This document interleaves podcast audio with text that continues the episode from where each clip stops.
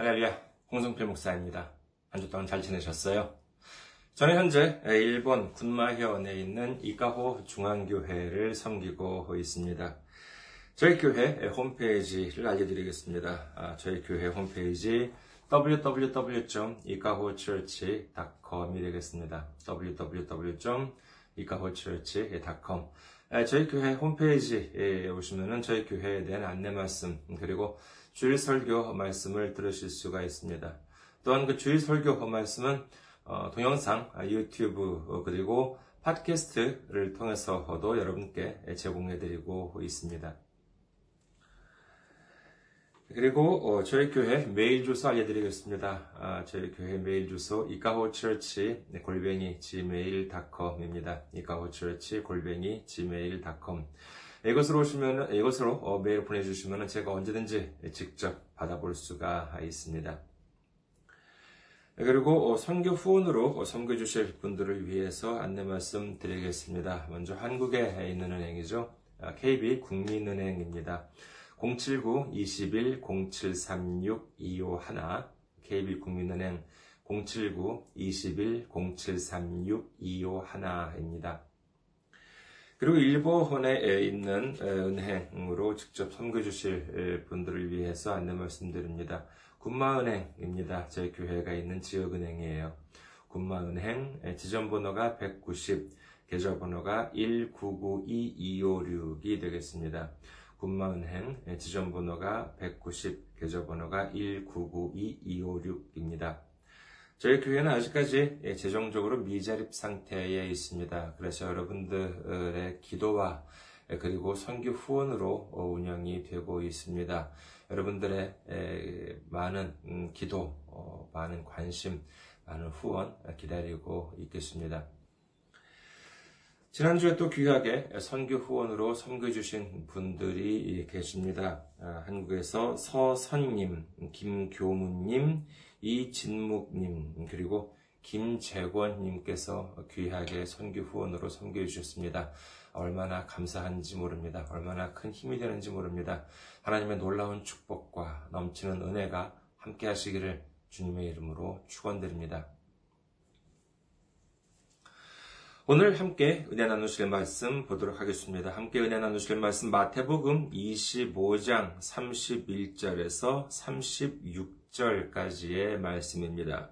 마태복음 25장 31절에서 36절까지의 말씀 봉독해 드리겠습니다.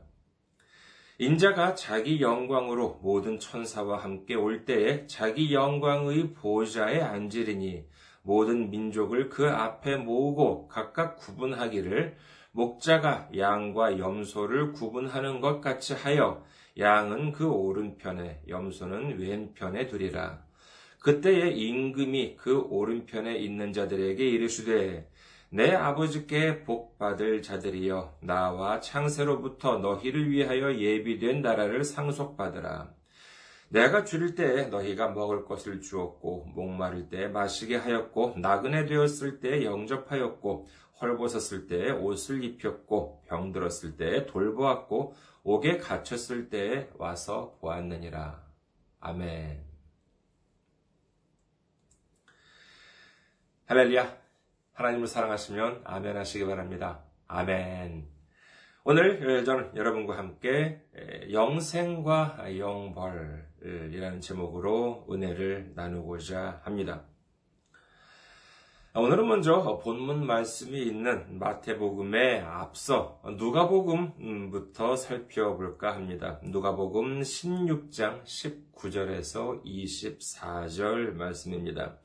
누가복음 16장 19절에서 24절 부자가 있어 자색 옷과 고운 베옷을 입고 날마다 호화롭게 즐기더라. 그런데 나사로라 이름하는 한 거지가 헌데 투성이로 그의 대문 앞에 버려진 채 그 부자의 상에서 떨어지는 곳으로 배불리려 하며 심지어 개들이 와서 그 헌데를 핥더라. 이에 그 거지가 죽어 천사들에게 받들려 아브라함의 품에 들어가고 부자도 죽어 장사되매 그가 음부에서 고통 중에 눈을 들어 멀리 아브라함과 그의 품에 있는 나사로를 보고 불러 이르되 아버지 아브라함이여 나를 긍휼히 여기사 나사로를 보내어 그 손가락 끝에 물을 찍어 내 혀를 서늘하게 하소서 내가 이 불꽃 가운데서 괴로워하나이다. 여러분께서 잘 아시는 어, 부자와 거지 나사로 이야기입니다. 여기에 보면은요, 어, 돈이 많았던 부자와 가난했던 나사로가 죽게 되었는데, 부자는 지옥에 떨어지고 나사로는 천국에 갔다는 이야기지요. 우리에게 익숙한 아, 이야기이긴 합니다만은 사실 알고 보면은 여기에는 우리가 지금까지 알지 못했던 대단히 의외의 사실이 숨겨져 있다는 것을 알 수 있습니다. 이 의외의 사실, 참 놀라운 사실이라고 하는 것은 바로 오늘 본문 말씀이 포함된 마태복음에도 숨겨져 있습니다. 마태복음 25장 31절에서 46절까지 조금 길지만은요, 읽어보도록 하겠습니다. 마태복음 25장 31절에서 46절. 인자가 자기 영광으로 모든 천사와 함께 올 때에 자기 영광의 보좌에 앉으리니 모든 민족을 그 앞에 모으고 각각 구분하기를 목자가 양과 염소를 구분하는 것 같이 하여 양은 그 오른편에 염소는 왼편에 두리라. 그때 임금이 그 오른편에 있는 자들에게 이르시되 내 아버지께 복받을 자들이여 나와 창세로부터 너희를 위하여 예비된 나라를 상속받으라. 내가 줄일 때 너희가 먹을 것을 주었고 목마를 때 마시게 하였고 나그네 되었을 때 영접하였고 헐벗었을 때 옷을 입혔고 병들었을 때에 돌보았고 옥에 갇혔을 때 와서 보았느니라 이에 의인들이 대답하여 이르되 주여 우리가 어느 때 주께서 줄이신 것을 보고 음식을 대접하였으며 목마르신 것을 보고 마시게 하였나이까? 어느 때 나그네 되신 것을 보고 영접하였으며 헐벗으신 것을 보고 옷 입혔나이까? 어느 때 병드신 것이나 옥에 갇히신 것을 보고 가서 배웠나이까? 아리니. 임금이 대답하여 이르되 내가 진실로 너희에게 이르노니 너희가 여기 내 형제 중에 지극히 작은 자 하나에게 한 것이 곧 내게 한 것이니라 하시고 또 왼편에 있는 자들에게 이르시되 저주를 받은 자들아 나를 떠나 마귀와 그 사자들을 위하여 예비된 영원한 불에 들어가라. 내가 줄일 때 너희가 먹을 것을 주지 아니하였고 목마를 때 마시게 하지 아니하였고 나그네 되었을 때 영접하지 아니하였고 헐벗었을 때옷 입히지 아니하였고 병들었을 때와 옥에 갇혔을 때 돌보지 아니하였느니라 하시니 그들도 대답하여 이르되 주여 우리가 어느 때 주께서 줄이신 것이나 목마르신 것이나 나그네 되신 것이나 헐벗으신 것이나 병드신 것이나 옥에 갇히신 것을 보고 공양하지 아니하더이까 이에 임금이 대답하여 이르시되 내가 진실로 너희에게 이르노니 이 지극히 작은 자 하나에게 하지 아니한 것이 곧 내게 하지 아니한 것이니라 하시더니 그들은 영벌에 의인들은 영생에 들어가리라 하시니라.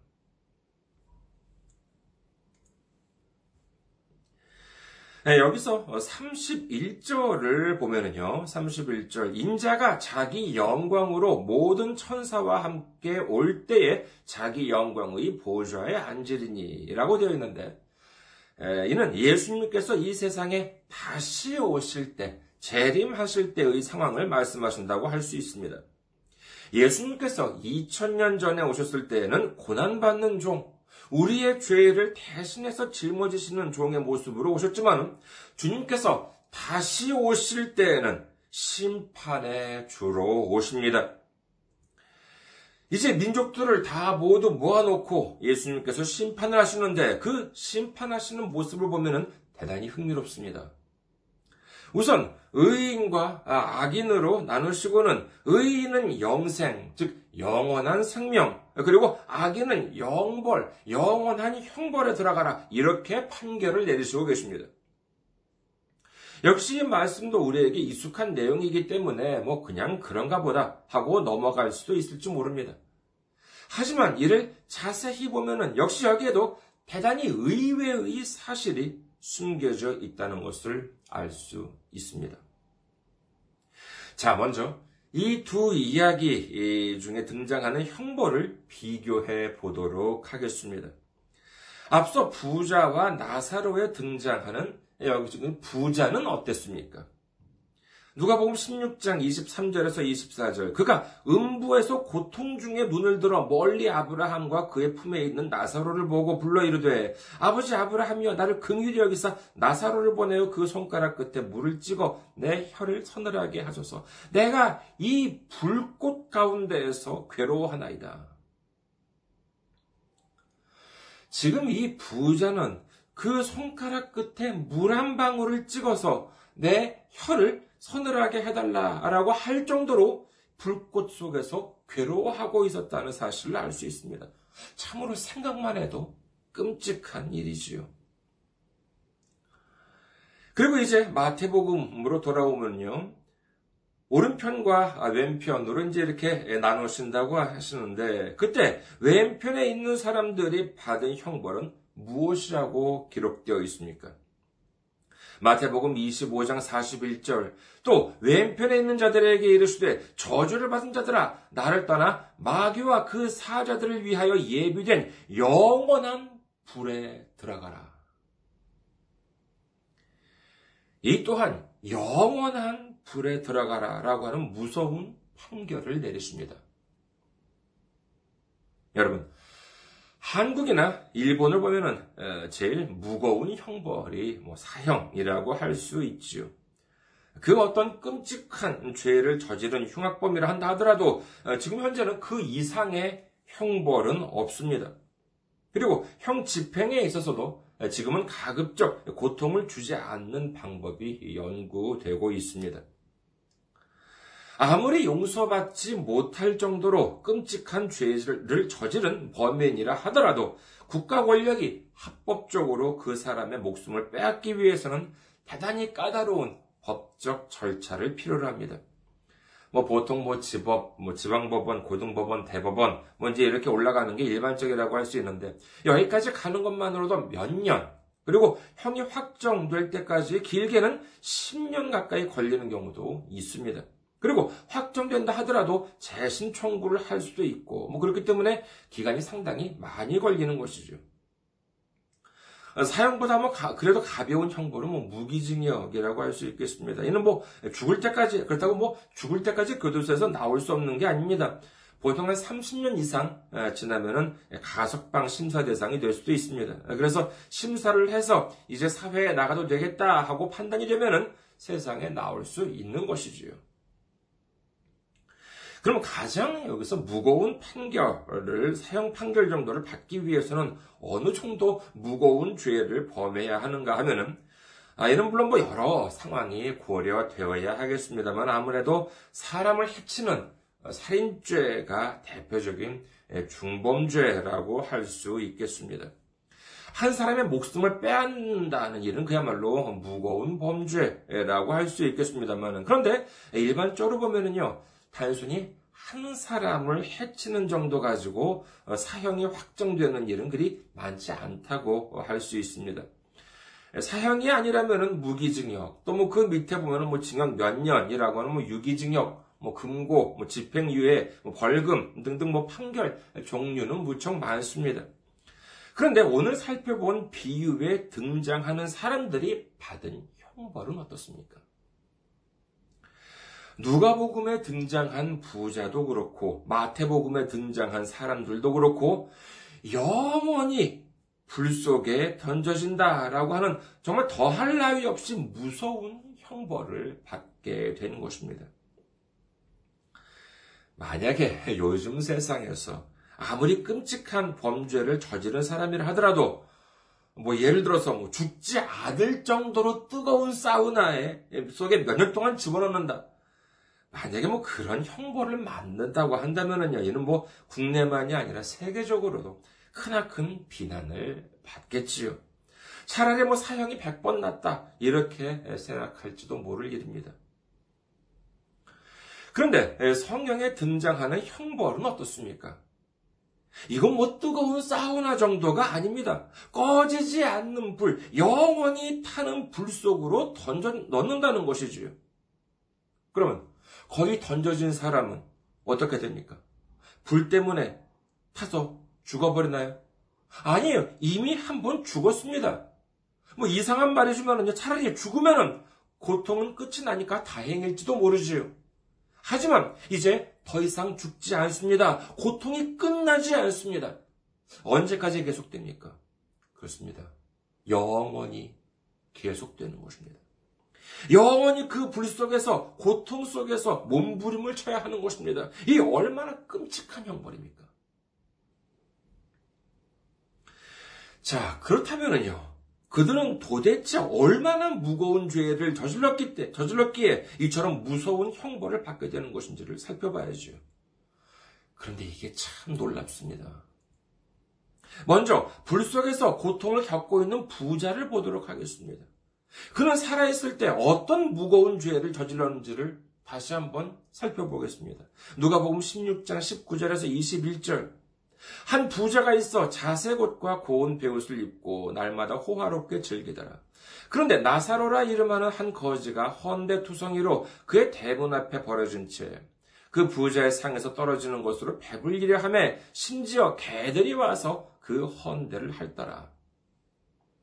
응? 이게 뭐예요? 부자가 사람을 죽였대요? 부자가 남의 것을 훔쳤대요? 부자가 남을 속였대요? 아니에요. 그런 내용이 없습니다. 이 기록만 본다면 부자는 자기 돈으로 좋은 옷을 입고 날마다 호화롭게 즐겼다는 것이에요. 그게 답니다.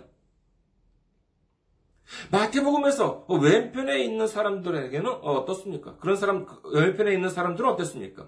마태복음 25장 42절에서 45절 내가 줄일 때 너희가 먹을 것을 주지 아니하였고 목마를 때 마시게 하지 아니하였고 나그네 되었을 때 영접하지 아니하였고 헐벗었을 때 옷 입히지 아니하였고 병들었을 때와 옥에 갇혔을 때 돌보지 아니하였느니라 하시니 그들도 대답하여 이르되 주여 우리가 어느 때 주께서 줄이신 것이나 목마르신 것이나 나그네 되신 것이나 헐벗으신 것이나 병드신 것이나 옥에 갇히신 것을 보고 공양하지 아니하더이까.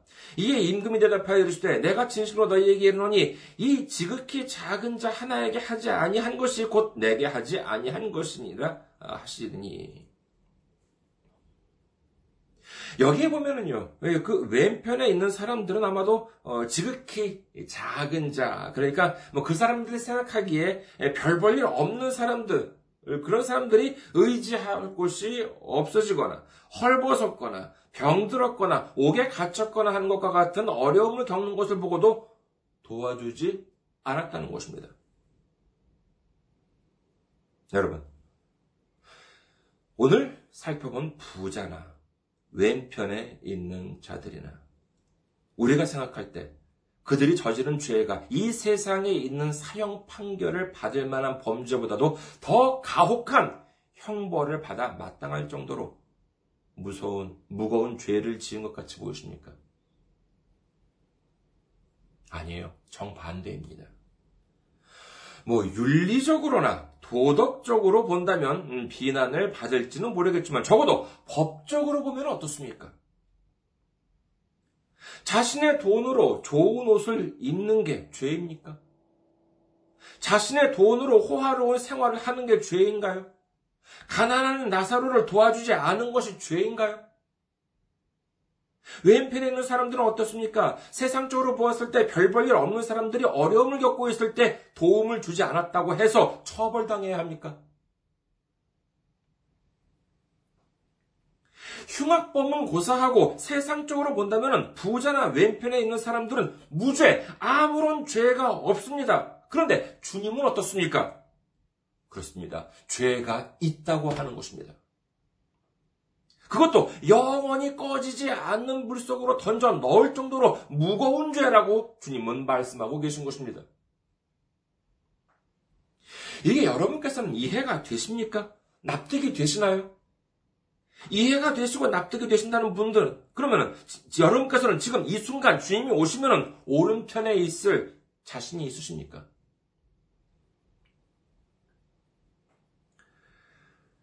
성경을 조금 아시는 분들은 여기까지 들으시고 어쩌면 로마서 3장 23절에서 24절을 인용하실지도 모르겠습니다. 로마서 3장 23절에서 24절 모든 사람이 죄를 범하였으며 하나님의 영광에 이르지 못하더니 그리스도 예수 안에 있는 속량으로 말미암아 하나님의 은혜로 값없이 의롭다 하심을 얻은 자 되었느니라. 자 봐라. 우리 모든 사람들은 영원한 불 속에 던져질 정도의 무거운 죄인이지만 예수님을 믿으면 의롭게 된다고 기록되지 않느냐? 의롭다 하심을 얻은 자가 어떻게 주님으로부터 벌을 받을 수 있느냐? 하는 것이지요. 이와 같이 누군가가 주장한다면 여러분께서는 어떻게 생각하시겠습니까? 이 주장은 대단히 그럴듯하게 들릴지는 모르겠습니다만 이는 간단히 말씀드려서 이 순서의 오류라고 하겠습니다. 만약에 이 부자에 대한 비유와 이 왼편에 있는 사람에 대한 비유가 구약에 나왔더라면 예수님이 오시기 전에 쓰여진 것이었다면 그렇게 이해할 수도 있습니다. 그런데 이 말씀은 누가 하신 것입니까? 그렇습니다. 예수님께서 직접 말씀하셨습니다. 너희들은 지금 당장이라도 꺼지지 않는 지옥에 떨어져야 마땅한 죄인이지만 나를 믿으면 구원을 받아 영생에 들어갈 것이다. 예수님께서 만약에 너희들이 무거운 죄를 지은 죄인이긴 하지만은 나를 믿으면 구원을 받는다라고 하는 취지로 이 비유를 말씀하시고자 했다면 이렇게 됐겠지요. 이러한 말씀을 하셨어야 됐습니다. 하지만 예수님께서는 그렇게 말씀하지 않으셨습니다. 오히려 끔찍한 형벌을 강조하셨습니다. 그리고 여기에는 더 큰 근거가 있습니다. 항상 제가 말씀드리듯이 특히 복음서를 읽을 때에는 예수님께서 하신 말씀이 누구를 대상으로 어, 누구에게 이 말씀을 하셨는가 하는, 하는 것이 대단히 중요합니다. 만약 이 비유가 아직 믿음이 없는 일반 회중들에게 하셨다면 믿음과 구원에 대한 말씀이라고 주장할 수도 있을 것입니다. 자, 그렇다면 이 두 비유는 주로 누구에게 말씀하셨냐라고 하는 것을 보시면은요. 자, 성경을 한번 보시도록 하겠습니다. 먼저 부자와 나사로에 대한 비유를 말씀하신 대상은 누구냐 하면은 그 비유가 나와 있는 어, 누가복음 16장 중에서 1절은 다음과 같이 시작합니다. 누가복음 16장 1절 초반부 또한 제자들에게 이르시되 그리고 마태복음 25장에 나와 있는 왼편에 있는 사람들에 대한 비유는 24장부터 시작합니다. 이 말씀을 시작하시는 24장 3절 초반부는 다음과 같습니다. 마태복음 24장 3절 초반부 예수께서 감남산 위에 앉으셨을 때에 제자들이 조용히 와서 이르되 즉, 이 두 비유는 믿음이 없는 사람들이 아니라 예수님을 믿고 있는 제자들에게 말씀하셨다는 것을 우리는 기억해야 합니다. 그러니까 이 두 말씀은 나를 믿는 너희들에게 해줄 말이 있는데 라고 예수님께서 말씀하고 계신 것입니다. 부자도 아브라함을 알았습니다. 그리고 왼편에 있는 자들은 어떻습니까? 그들의 변명을 다시 한번 들어보겠습니다. 마태복음 25장 42절에서 45절. 내가 줄일 때 너희가 먹을 것을 주지 아니하였고 목마를 때 마시게 하지 아니하였고 나그네 되었을 때 영접하지 아니하였고 헐벗었을 때 옷 입히지 아니하였고 병들었을 때와 옥에 갇혔을 때 돌보지 아니하였느니라 하시니 그들도 대답하여 이르되 주여 우리가 어느 때 주께서 줄이신 것이나 목마르신 것이나 나그네 되신 것이나 헐벗으신 것이나 병드신 것이나 옥에 갇히신 것을 보고 공양하지 아니하더이까 이에 임금이 대답하여 이르시되 내가 진실로 너희에게 이르노니 이 지극히 작은 자 하나에게 하지 아니한 것이 곧 내게 하지 아니한 것이니라 하시더니 그들의 말을 들어보면은요. 아, 만약에 그 어려움을 겪고 있던 사람이 별볼일 없는 사람이 아니라 주님이었다는 사실을 알았더라면 당연히 도와드렸겠지요. 그들의 변명은 마치 그와 같이 들리지 않습니까? 어, 제가 지난주에 지난주 토요일 한 일주일 좀 전쯤인데 이빨이 좀 안 좋아졌었어요.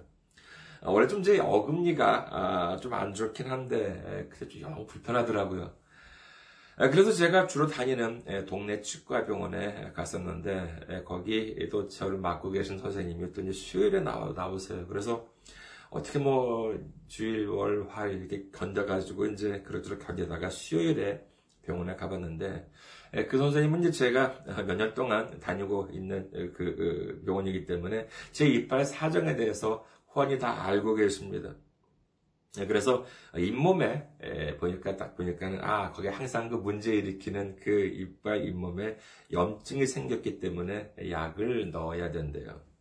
그래서 뭐 알겠다고 그랬죠. 예전에도 뭐 약을 넣어준 적이 있었거든요. 근데 뭐 그게 뭐 골맞을 때 넣는 약은 좀 다른가 보더라고요.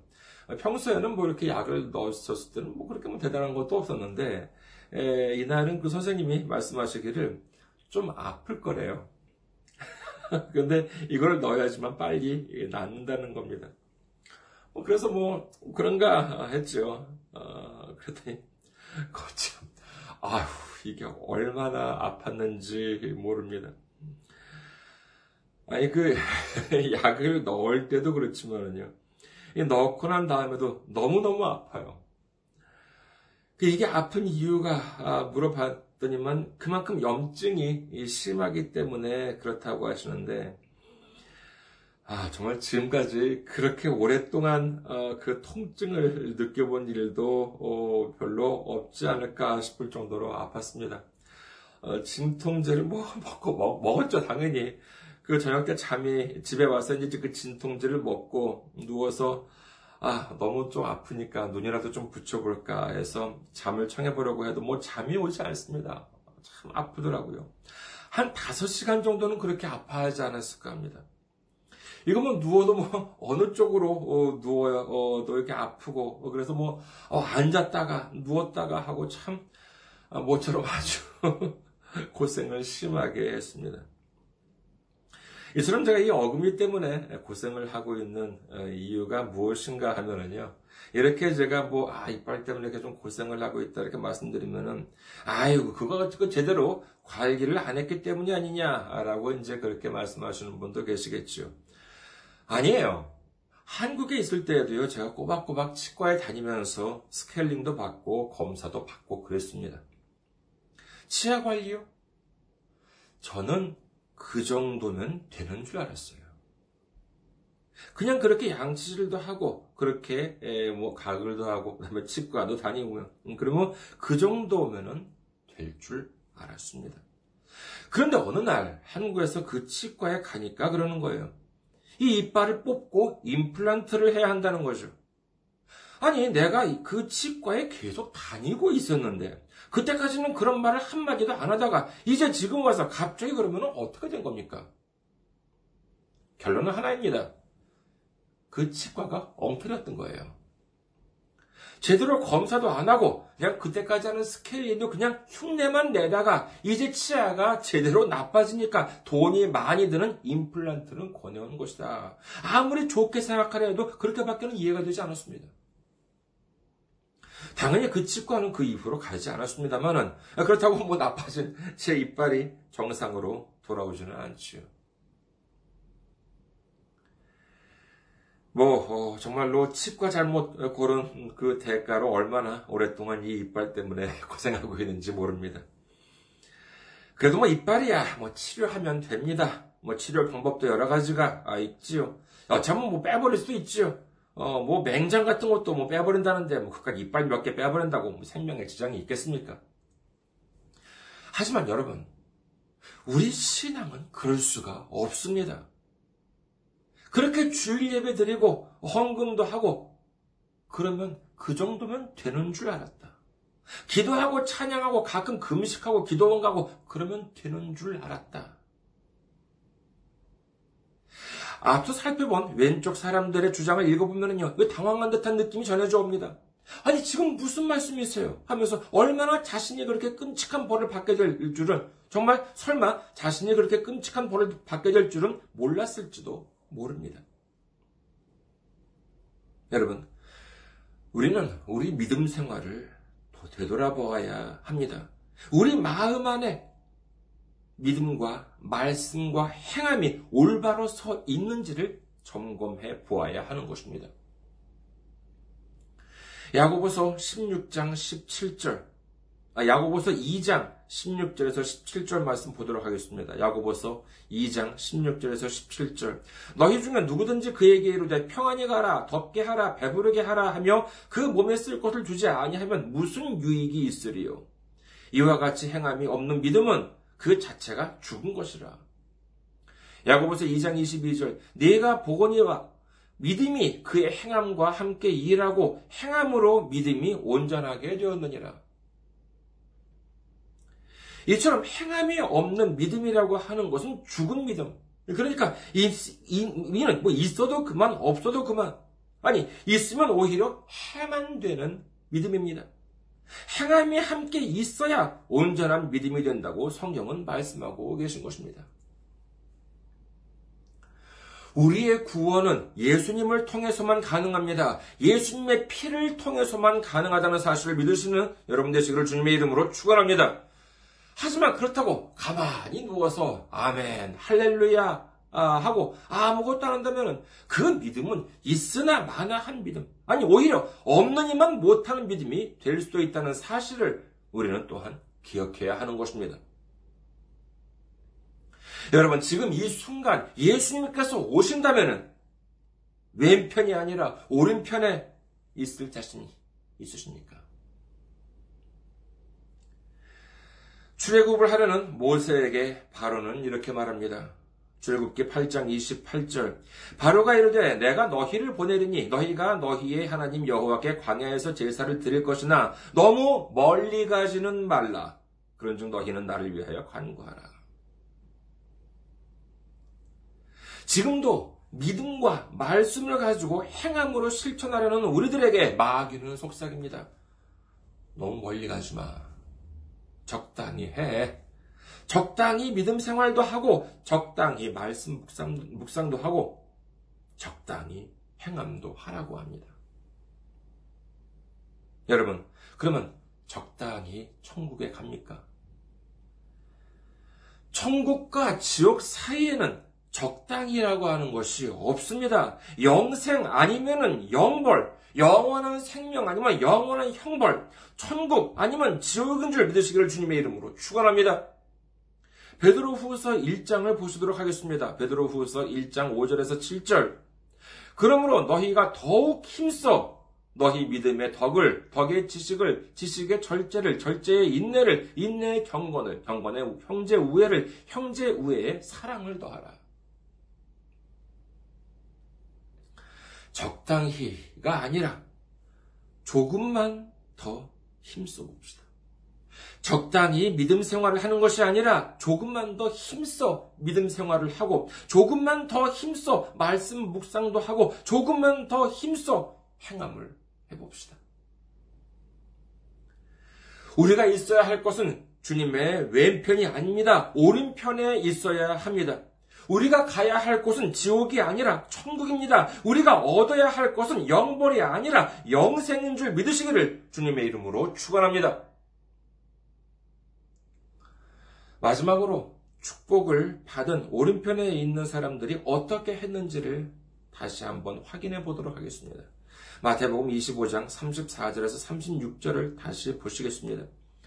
마태복음 25장 34절에서 36절 그때의 임금이 그 오른편에 있는 자들에게 이르시되 내 아버지께 복받을 자들이여 나와 창세로부터 너희를 위하여 예비된 나라를 상속받으라 내가 줄일 때 너희가 먹을 것을 주었고 목마를 때 마시게 하였고 나그네 되었을 때 영접하였고 헐벗었을 때에 옷을 입혔고 병들었을 때에 돌보았고 옥에 갇혔을 때에 와서 보았느니라. 이제 11월도 어, 이번 주가 마지막이지요. 다음 주는 이제 12월입니다. 올해가 가기 전에 이제부터 조금만 더 힘써 믿음과 말씀을 가지고 행함으로써 말미암아 하나님을 섬기고 이웃을 섬기면서 정말 언제 예수님께서 오시더라도 주님의 오른편에 서게 되어서 영생의 축복을 받는 우리 모두가 되시기를 주님의 이름으로 축원합니다. 감사합니다. 항상 승리하시고 건강한 모습으로 다음 주에 뵙겠습니다.